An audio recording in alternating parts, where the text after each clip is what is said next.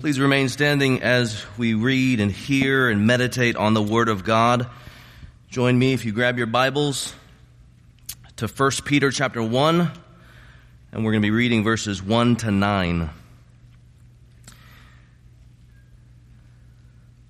First Peter chapter 1, verses 1 to 9. Peter, an apostle of Jesus Christ, to those who are elect exiles of the dispersion in Pontus, Galatia, Cappadocia, Asia, and Bithynia, according to the foreknowledge of God the Father, in the sanctification of the Spirit, for obedience to Jesus Christ and for sprinkling with His blood, may grace and peace be multiplied to you. Blessed be the God and Father of our Lord Jesus Christ. According to His great mercy, He has caused us to be born again to a living hope through the resurrection of Jesus Christ from the dead, to an inheritance that is imperishable, undefiled, and unfading, kept in heaven for you, who by God's power are being guarded through faith for a salvation ready to be revealed in the last time. In this you rejoice, though now for a little while, if necessary, you have been grieved by various trials, so that the tested genuineness of your faith, more precious than gold that perishes, though it is tested by fire, may be found to result in praise and glory and honor at the revelation of Jesus Christ. Though you have not seen Him, you love Him. Though you do not now see Him, you believe in Him and rejoice with joy that is inexpressible and filled with glory, obtaining the outcome of your faith, the salvation of your souls. Please be seated.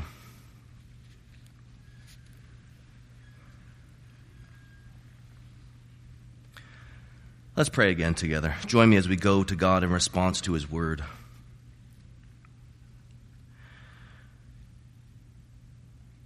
Our Father in heaven, Lord, we know that Your Word is powerful. And so, God, we pray that You would speak. We pray, God, that You would illumine our minds and our hearts so that we might behold what You have for us today from these verses. In Your name we pray. Amen.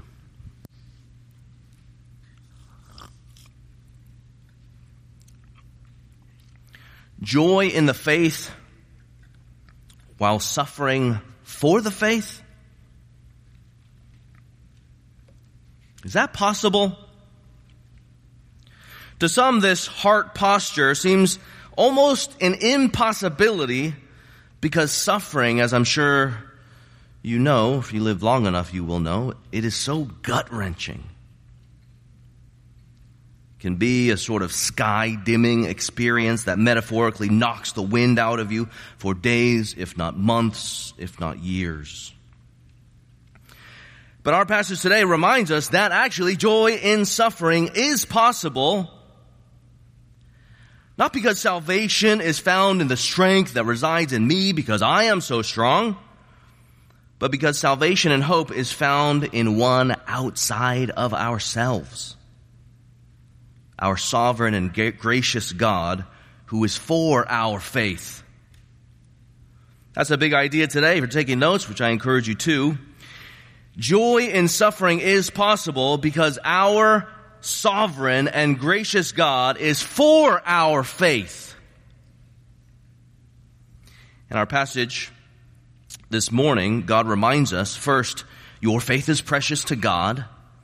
Point number two, because it is precious, He therefore refines it. And then point number three, the grand purpose is so that you would rest secure and lay hold of God's grace. This morning we continue in our series to the book of First Peter. It's a New Testament book, and typically when Rocky preaches, I'm super excited about the series that he's going to get to after the Built for Discipleship series. I hear we're going to be going through the book of Ruth, which is an amazing book, so I look forward to that. But when I preach, which might be around once a month or so, we'll be walking through the book of 1 Peter. Today we are in verses 6 to 9 of chapter 1. And this letter was written to suffering Christians who are going through suffering for their faith. Now, empire-wide suffering hadn't yet broken out underneath Nero, but we know that suffering was a very typical case, a typical occasion for those who claimed Jesus, for those who claimed that there was another king, the greatest king. In 1:6, if you go ahead and look there, we know that these Christians were grieved by various trials. And if you go on to read the letter, you'll see also that they were suffering unjustly. We know that they were being mocked or ridiculed for living holy lives after their holy Jesus. But despite all of that, right, we find them in our passage still rejoicing in the hope of the gospel. Look there at verse 6. In this you rejoice, though now for a little while, their earthly lives, though for a little while you have been grieved by various trials. Why was there rejoicing? There was rejoicing because all of what God had done for them in Christ and the gospel. They had been given, granted, all by God's grace, salvation by the mercy of God in Jesus Christ. You look there in verses 3 to 5, that's all what they're rejoicing in. New spiritual life, all by the greatness of God on account of His mercy. New spiritual life on account of the fact that Christ Himself had risen from the dead after He died on the cross for the sins of His people, bearing the wrath that they deserved. He gets up, right? There's a living hope there for the Christian. There is an inheritance, eternal, and the hope of final salvation. And despite being grieved, we see them continuing to rejoice. You know, I'm glad that this verse here reflects the reality that in the Christian life, there is at the same time grieving, yet rejoicing. Sorrow, yet joy. I'm sure in your own lives you know that this is clear in real life. With various trials, of course, comes grief. Sometimes, again, heart-stopping grief, sorrow and disappointment. But, you know, despite the fact that our lives testify to this reality and the Bible speaks of this reality, many Christians feel some sort of pressure to always be happy-clappy, right? But again, feeling this way doesn't always match up with regular life, right? Our emotions, your emotions of sadness and sorrow remind us that oftentimes, not always, oftentimes, life is lived, the Christian life is often lived in the minor key, so to speak, because of trials and suffering. This is just a fact of life as we live in a sinful and broken world. And the Bible here, right, when God speaks to us, and as God speaks to us in the Word of God, the Bible helps us form our expectations for life. But yeah, oftentimes it's hard to embrace these expectations. If you're visiting with us, exploring Christianity, perhaps the Bible talks about the origins of suffering and all of sin. And it actually says that suffering is a result of sin. What's important to know also is that there was a time when sin and suffering was not. In the very beginning, the Bible says, God created all things and human beings to be in a perfect relationship with Him, perfect relationship with each other, and even perfect relationship with the world. But bad things came into the world when Adam and Eve tried to take the throne of God, who alone is king. Even though God, our loving God, had pledged to His people His very own loving self, His people didn't much care. They shrugged Him off. Even though God had given them His wonderful self, even though God in all of His goodness had given them a law, a good law, they looked at all those things in God Himself and sinfully judged all of that to be shackles on their feet. So they opted to be gods unto themselves. They made up their own laws. They tried to determine what was right and wrong for themselves. This was the great attempt, the great revolt to de-God God, as one has said.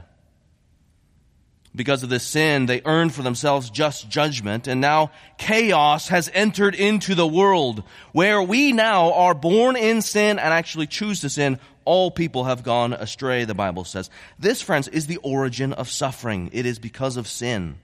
All of the suffering that goes on in the world has come because people have rejected their God, the good Creator over us. But here is the good news, right? That's the bad news. But here is the good news, which means gospel, right? Gospel means good news.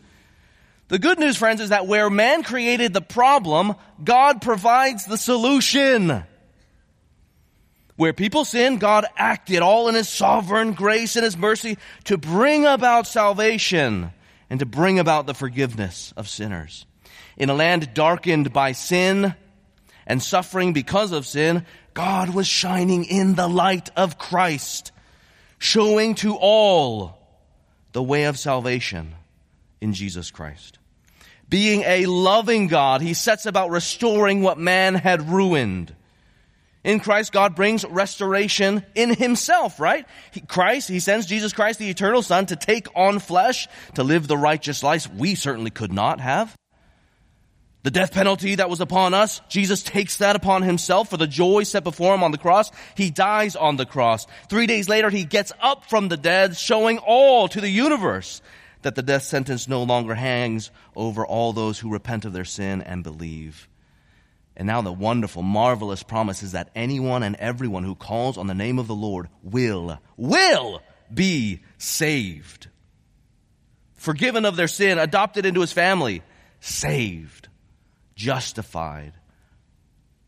So we therefore go from judgment of eternal death to receiving eternal life by the grace of God. We go from no hope at all, not knowing the way of salvation, to knowing the way of salvation, having all the hope we can ever imagine in Christ into eternity. We go from a difficult life lived underneath our rule to now knowing the law of God in our hearts, and then looking forward to the marvelous rule, perfected life in heaven under the rule of Jesus. And though we as Christians know the joy of salvation now, which we sing about, even if it is a little faint glimmer, we sing about it, we know about it, we look forward to it in its full at Christ's return. This is the Christian's hope. And again, if you're visiting with us as a non-Christian, let me ask you, are you tired? Aren't you tired of living in hope in yourself? The kingdom of man, so to speak. All of our disappointments, right? They are in some ways to be alarms going off that point to the fact that something is desperately wrong in the kingdom of man. And instead we need a hope outside of ourselves found in the kingdom of heaven and he who rules it, that is Jesus Christ. That's what Christians believe. That the only hope that could ever be is found in Christ the King. And this hope, friends, can be yours. If you repent of your sins and believe on Jesus Christ, you will be forgiven of your sin. Your relationship with God, restored. Relationship with man, restored. Definitely not perfect, but you're working on it, right? We learn how to forgive like Jesus. We learn how to love like Jesus. Your relationship with the ground, so to speak, in terms of our work, we work as unto the glory of God and not unto ourselves. This is the Christian's hope. So we think back to our passage. We know that our passage teaches us that joy in suffering is possible because our sovereign and gracious God is for our faith. This is point number one. Go ahead and write that down. Point number one, God finds the faith of his children precious. If you're suffering, isn't that encouraging? Look there in verse 7, right? You see that the faith of his children is more precious than gold. God finds the faith of his children precious. Now, I know in some ways that's kind of obvious, right? If you're a parent or if you are in a position of leadership, that's kind of obvious in some ways, right? What good parent would not find their own children's love for the parent, their trust in the parent, their honor in the wanting to honor the parent or their submission to the parent? Well, what parent wouldn't find that precious? Same with a beloved boss, for example, raising up the employees, maybe to one day take over the company, and their employee loves the company. Right? What boss wouldn't want to fan into flame that?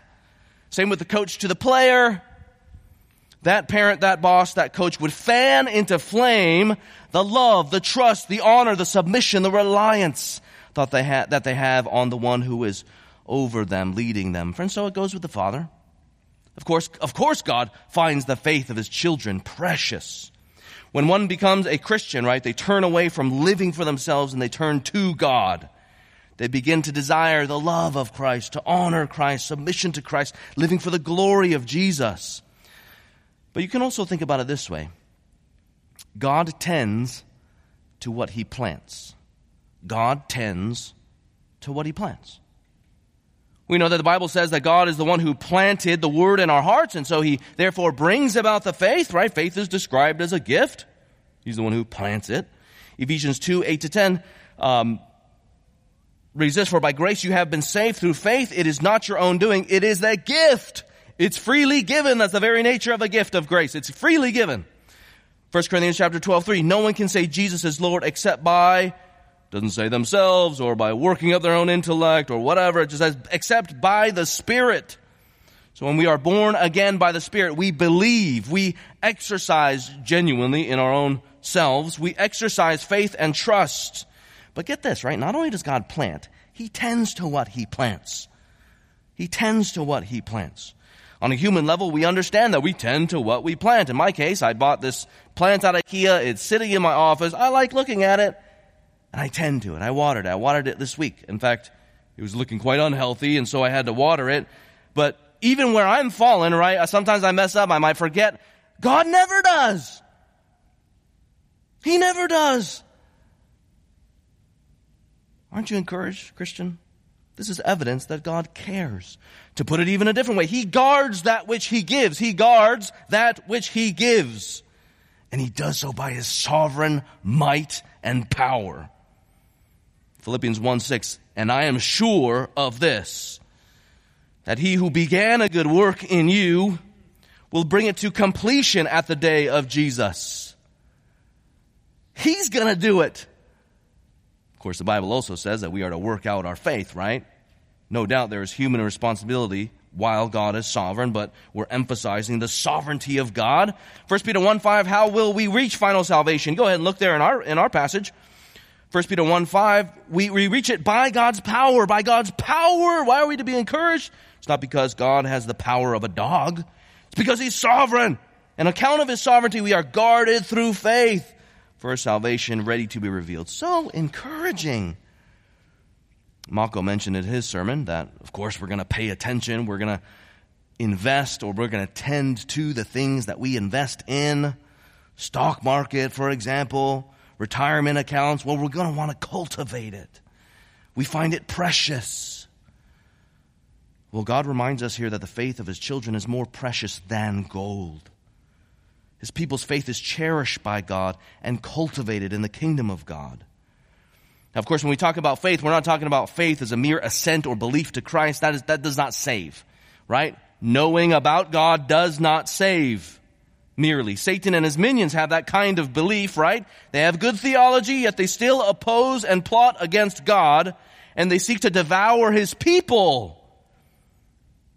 Faith certainly includes assent, but it's so much more than mere assent. It is a believing in, a trusting in that leads one to not just know, but to embrace the lordship of the King and to love the King and all that He is and all that He stands for. It's a faith in, a believing in, a trusting in, a throwing oneself at the King where we cherish Him for all that He is, according to who He is, according to His word.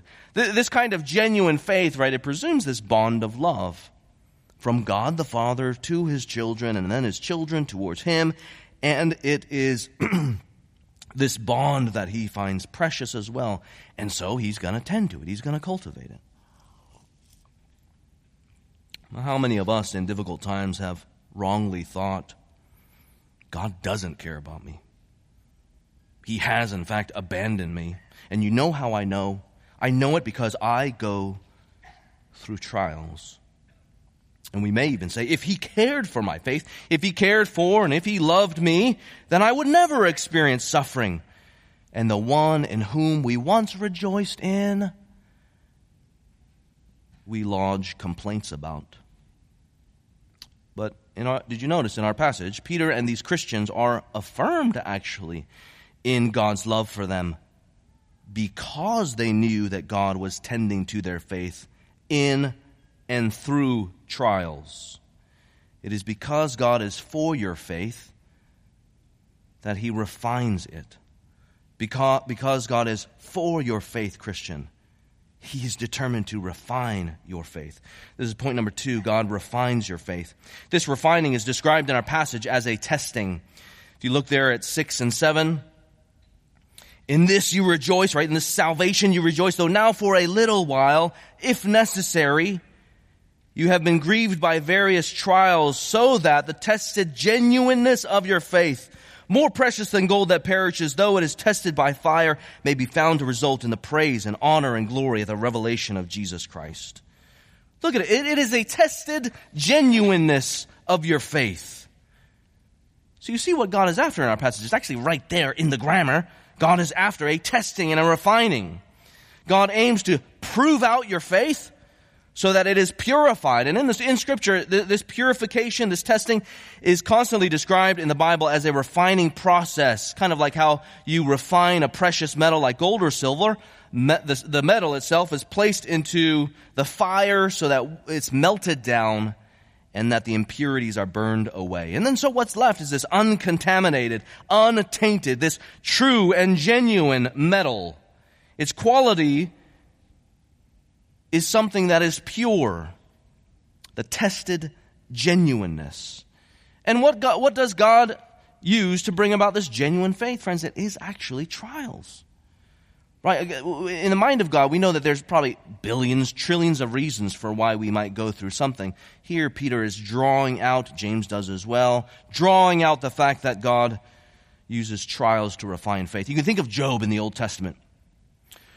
He suffered greatly, yet in the fire of affliction, he was able to say, Job 13:15, though you slay me, yet I will trust in you. Praise God that Job is in the Bible. God proves to everyone who has ever read Job, ever heard the message of Job, whoever will hear or read Job, that God is worth glorying in no matter the circumstance. We see that Job was a godly man. Doesn't say that he suffered for any particular sin. But yet he suffered and he struggled. And at the end of the day, he trusted in God and was faithful. And what did he experience on the back end of suffering? It was suffering and the humiliation that came with it. But at the end, there was glory. God bestowed honor upon his head, blessing him with twice as much earthly possessions than he had before. Now, God did not promise this to Job. He didn't say, look, when you suffer, I'm going to give this to you, and that's a guarantee. He also didn't earn them through his suffering. And certainly God has not promised this either. He's not promised us greater earthly blessings in the midst of our suffering or on account of faith. But what he has promised us is something greater than all of the world's riches. It's eternal glory in Jesus who suffered for us. And we know the peace of God now. That also is a promise. So you see there the immediate goal, right? It's in the grammar, it's in the passage. The immediate goal is the tested genuineness of your faith. But you look at the ultimate goal there. Look at verse 7. You see the glory that comes after suffering, right? God's ultimate goal, that the testing may result in the praise and honor and glory at the revelation of Jesus Christ. Goal number 1, we have the testing of our faith. Purification process of it. Ultimate goal, the testing of our faith, the final outcome, the bestowal of glory from Christ himself, in Christ himself. What is it like? I think about it, I think, what is it like to receive the glory from Jesus? It's a little nebulous, but the way I imagine it, if I had the freedom to do this, is to imagine what it's like when a king fights the final battle with his army and defeats the enemy once and for all. In that great victory and climax, the faithful soldiers, they praise the king because he alone is worthy. They know it.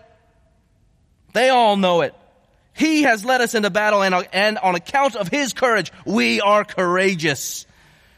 And his loyal, faithful soldiers celebrate with shouts of glory and honor and praise to their leader, the king. But King Jesus is no hoarder of glory.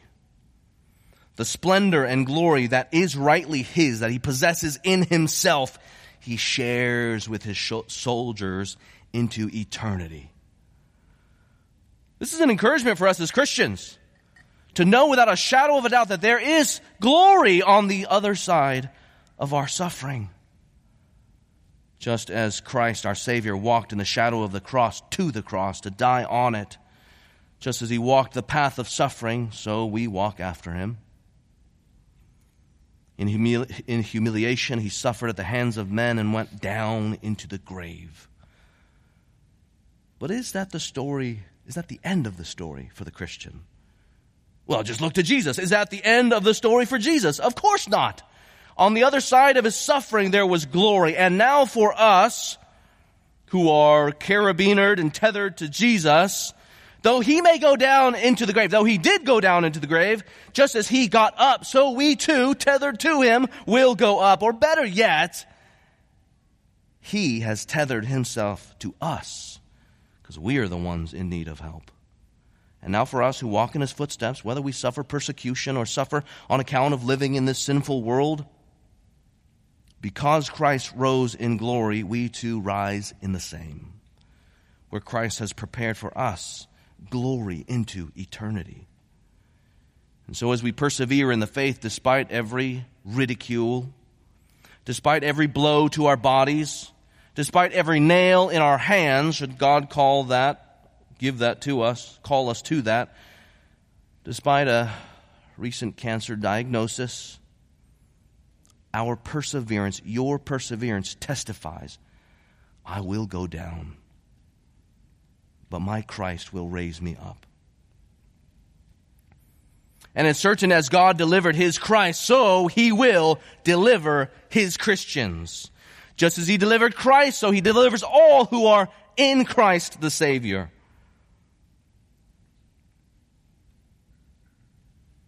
He finds, Christian, your faith precious. So he is refining it, and he intends that you reach that glory and honor and praise that is his. It makes us ask the question, though, are the things that God finds precious the things that we find precious? Right? Natural question. Are the things that God finds precious the things that we find precious? If you're like me, there are times when we struggle, and let's be honest, and we are frankly unhappy and upset with the way that God refines our faith through trials. And frankly, as I know my own heart, the reason is that the things that I count most precious in my own life, they're not frankly the things that God finds most precious in my life. The glory that I might try and win, that we might try and win or preserve is not the glory that Christ has already won and plans to bestow on me.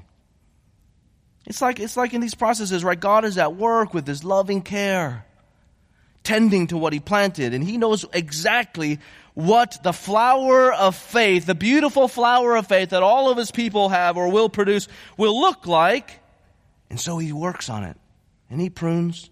He knows exactly what it's going to look like, but I'm grouchy toward God when he rearranges the things that I find most precious. God, for example, he's at work putting Christ on the mantle of my heart in the midst of a trial, and when a distraction comes about that I'm tempted towards, and when I give in to that, it then obscures the things that are most valuable, that is Christ. He then degrades, he downgrades those things, right? Or sometimes he removes them altogether. And in our sin and stubbornness, sometimes we say, stop it. Stop touching my things. I like it the way it is. Don't touch my desires. Don't touch my equation for the happy life. Don't touch my ideal family that I've always dreamed about. Don't touch my definition for pleasure, please. What have you been trying to keep on the mantle of your hearts that you, frankly, don't want to let go of, that you don't want burned up in the purification process? It's that thing, as strange as it sounds, if you imagine the situation, if Jesus returned now, it's that thing you know that he would have to convince you to let go of. I'm always encouraged to think about how Melanie's father and my father-in-law embrace God's purposes in placing Christ at the center, the mantle of his life, and downgraded or frankly removed everything else. From young, he came over from Hong Kong, high school graduate, His wife was stopped education at 12, but he himself, he came over having graduated high school, and over the years he built a very successful business. Maybe had 10 to 12 jewelry stores here in Southern California, maybe Northern California. I'm kind of not entirely sure about that part. But he had all of the money. He had the house on the water, or was actually near the water. They were too afraid, and they thought that the kids would fall into the water, so they said, no, I'm not going to do that. It wasn't for money's sake that they didn't do that. He had the cars. He was a baller. He had the family. But despite going to church for decades, he did not have Christ.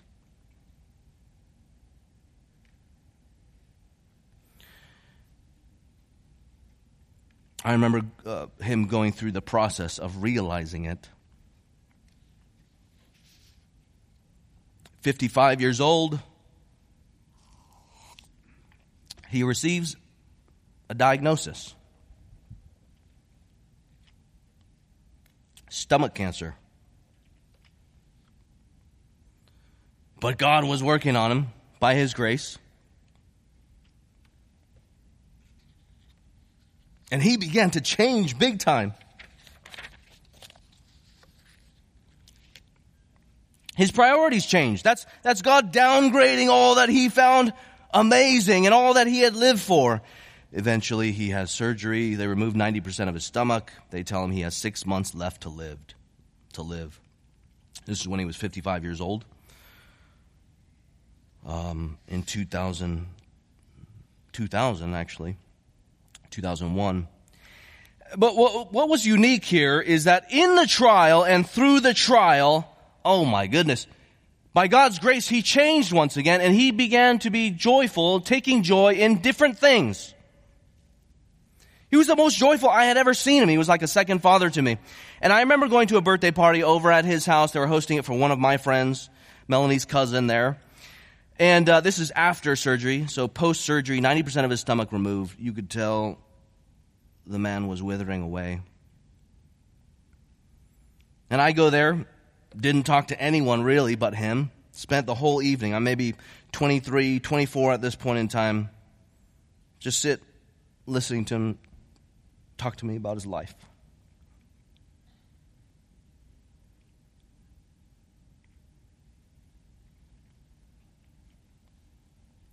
And he told me everything that he had placed on the mantle of his heart was meaningless. Without Christ. The money, the business, meaningless. And he just said, matter of factly, with such joy, right? Not depression. He knew where he was going at that time. He had repented of his sins and believed. Christ is everything. He's just said it, matter of fact, Jeremy, he's just talking to me, you know, as kind of a, 55-year-old dude. He just went on and on and on, and I loved it. I was learning so much from him. He said, all that's meaningless. Unless you have Jesus. And his life changed. Man, the brother, he was witnessing to his nurses. It was incredible. And he didn't say any of that with despair, but with joy. Why? Because God had given him Christ. And he had joy in the midst of suffering. How is that? It's because the trial had revealed to him Jesus. And so in spirit, he was able to say with Charles Spurgeon, I have learned to kiss the wave that strikes me on the rock of ages.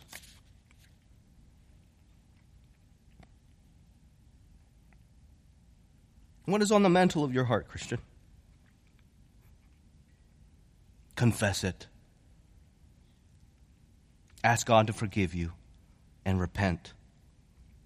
And then dwell on your eternal Christ and how He is far better than anything here in this temporary, fallen, and broken down world. Thinking about Peter and the letter, right? Peter himself knew that Christ was everything. Perhaps, if you think about, Peter's history, perhaps what was on Peter's mantle, so to speak, at the crucifixion was what? Was it Jesus? Or was it the praise of people?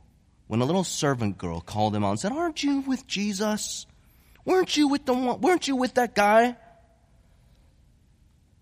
Maybe it was reputation. Maybe it was safety. It was probably all of those things. But in the midst of it, God was working on him, downgrading or removing altogether those things that he placed on the mantle of his heart. And then by John chapter 20, as Jesus is reinstating Peter, right? What does Jesus ask Peter? And what does Peter say to him? Peter, do you love me? Imagine the remorse and the guilt that he had felt for abandoning his Lord and Savior. And by the Spirit, he says, I do. 3 times he says that, I do. God was working on him, downgrading, removing altogether the things that he had placed on the mantle of heart, so that he would see Jesus and have him and his joy forevermore. Peter here in First Peter, now he's bold, now he's hope-filled and encouraging. He stands for his Christ, his Lord, in love and in honor. Same with these Christians who were rejoicing in trials. You look at their heart towards Christ in the midst of their suffering there in verse 8. Though you have not seen him, you haven't seen him, you love him. Though you do not now see him, you believe in him and rejoice with joy that is inexpressible and filled with glory. This is hugely instructive for us, hugely instructive for us. Do you hear how their love for Jesus Christ burns strong despite earthly sufferings and earthly circumstances? Despite not seeing him, they loved him.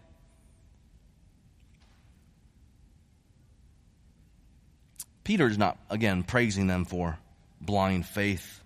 They believed in the real person of Jesus who really died and really got up from the dead. Peter was an eyewitness to Christ.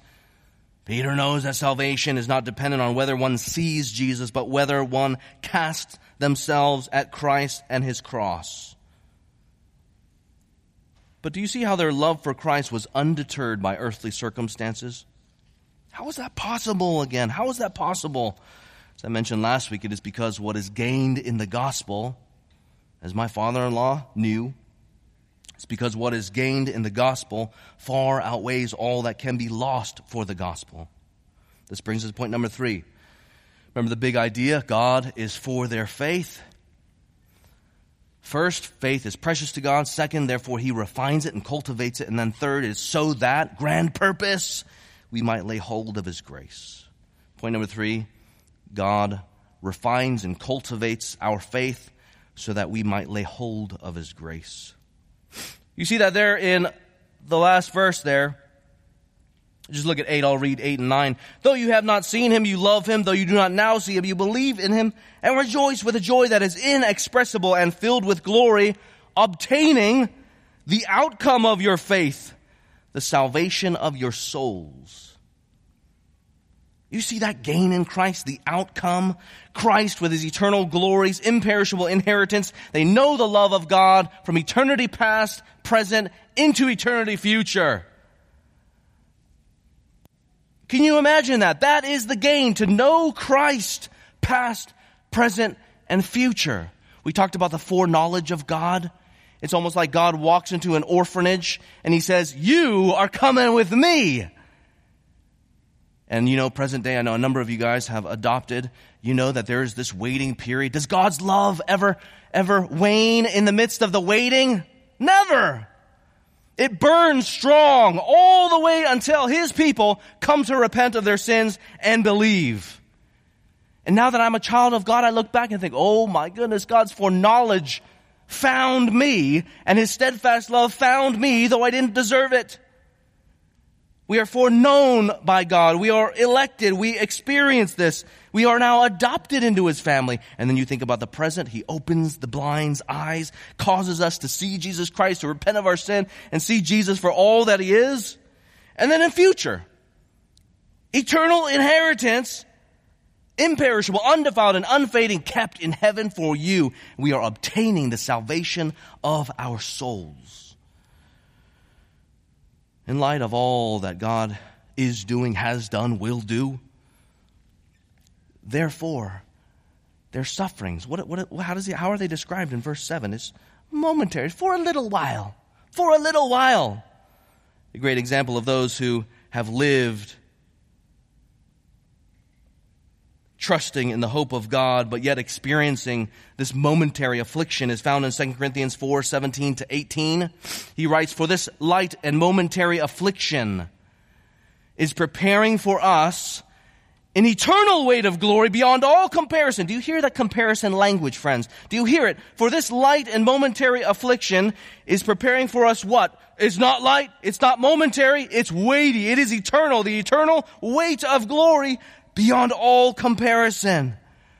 You hear outcome, right? You hear gain. Eternal weight of glory. Turn over to Hebrews chapter 10. Here's another marvelous example. Hebrews chapter 10, verse 33. These Christians were experiencing suffering. You look there, 10:33. What was the suffering like? It says, sometimes being publicly exposed to reproach and affliction, and sometimes being partners with those so treated, for you had compassion on those in prison. Right, so you see what's going on there. They're suffering. They're partnering with those in prison. They had compassion on those in prison. They are one in mind, one in spirit, of course. But then it says there, I mean, look how they respond to persecution. It says, "And you joyfully accepted the plundering of your property." How was that possible? Say goodbye to the house, goodbye to Mazda, goodbye to Apple computer, goodbye to all that we find valuable, goodbye to everything, the riches. How is that? It is since you knew, they know, that you yourselves had a better possession, an abiding one. That's gain, knowing there's greatness on the other side of suffering. Here's the deal. Knowing Christ now and knowing what you will lay hold of Christ then, right? Knowing Christ now and knowing what we will lay hold in Christ then frees us up to joyfully let go of the world now. What then is the fuel for perseverance? What then is fuel for perseverance? There's so many different things we could talk about in the ways in which God wants us to be encouraged, but I'm going to take some time to think now about the importance of our corporate gathering as fuel for perseverance in the Christian faith. You notice what Peter was doing for them, right? In chapter 1, the verses that we've already looked at. He was simply holding out the truth of who God is and what He has done in Jesus. Who God is, what He has done in Christ. Christians, you already know Christ. And I trust that there is a genuine love for Christ that certainly differs in terms of how it burns. Sometimes it burns brightly. Sometimes we might think it's a little ember. But where we see those good and godly things, that love for Jesus here, we have the opportunity in this corporate gathering to fan into flame those little embers so that it will be a raging fire for God, so that we would know Christ more now and look forward to all that we will have in Christ then, so that we would be able to let go of the world now should the Lord call us to. This is the goal of our church family here. In fact, every church around the world that believes the Bible, preaches the Bible, this is the goal of their church gathering. Every Lord's Day we gather according to His will to fan into flame our affection for Jesus, the Lord and Savior. Now, how is it that we do this? We do this through, first, the preaching of the Word of God. It is God's Word, after all, that is His chosen instrument to bring life to the dead, and then to sanctify His people, to give life and to cultivate that life. It's through His Word that the Spirit goes out in power and conforms us more into the image of His Son. And we therefore can grasp again hope. How else has God called us to fan into flame these affections for Him? Well, it's to also read the Bible. So we had a scripture reading earlier that was super encouraging. At God's right hand there are pleasures forevermore. And even if we struggle to believe it, we could say, please, God, help me to believe that. We also pray according to the Bible, or we can pray the Bible, so to speak. And in praying to God, we approach our Father in heaven who loves us. We approach Him through the blood of Jesus and the power of the Spirit. And we pray. We praise Him based on who He is. We praise Him for being a loving God. As he is holy, we come before him freely, confessing our sins to him boldly, knowing that he will forgive us, because that's how gracious he is. And then since he calls us to ask of him, so we do. We ask according to his will. We pray, in fact, that God, you would be who you have said to you would be. Forgive us as you are a loving God, and do what you have promised. We also sing the Bible. So we preach the Bible, we read the Bible, we pray the Bible, we sing the Bible.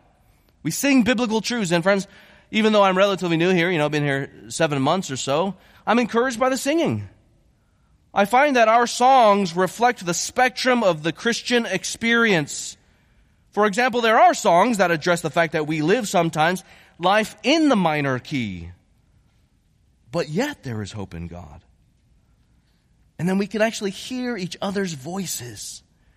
It's not like the speakers are blasting over us where we can't hear anybody. Instead, we can actually hear each other sing. I come in when I'm discouraged. You come in when you're discouraged. And we hear each other singing the same truths that I sing. I hear you singing the same truths that I need to sing. And even when you're discouraged, you still come here and you try and sing the truths that I need to hear too when I will be discouraged in the faith. And as we do this, we preach in some ways, we sing the gospel truths to one another so that the discouraged are encouraged, the weak are lifted up, and God is glorified in this gathering. And in doing these things, our affections by the Spirit of God, they are raised.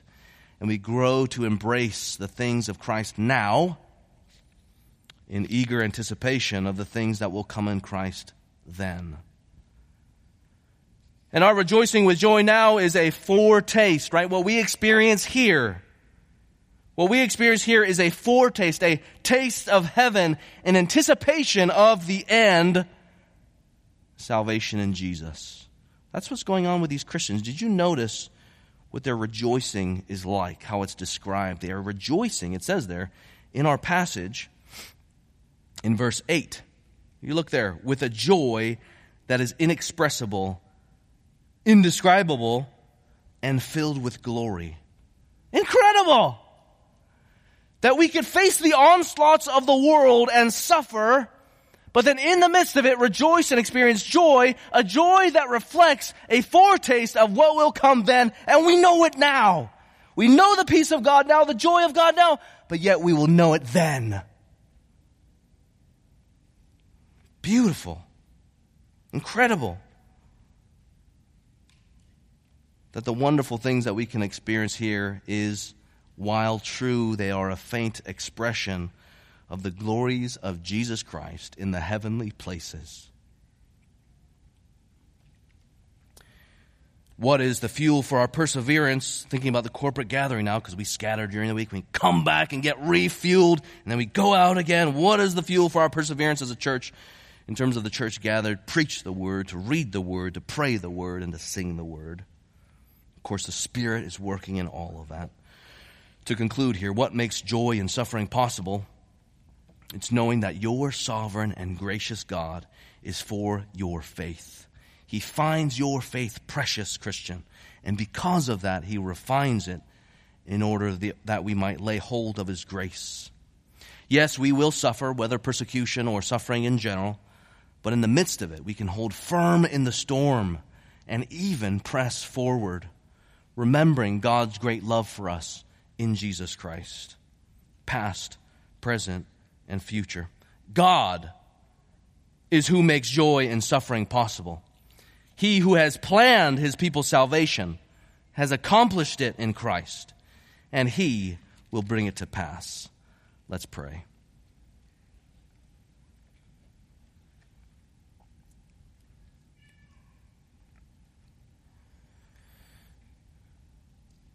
Our Father in heaven, Lord, we do give you praise that you are a loving God, a gracious God, and to you belongs all the glory and honor and power. And so we give you great praise. We thank you, Lord, that you are our Father. We can trust you entirely.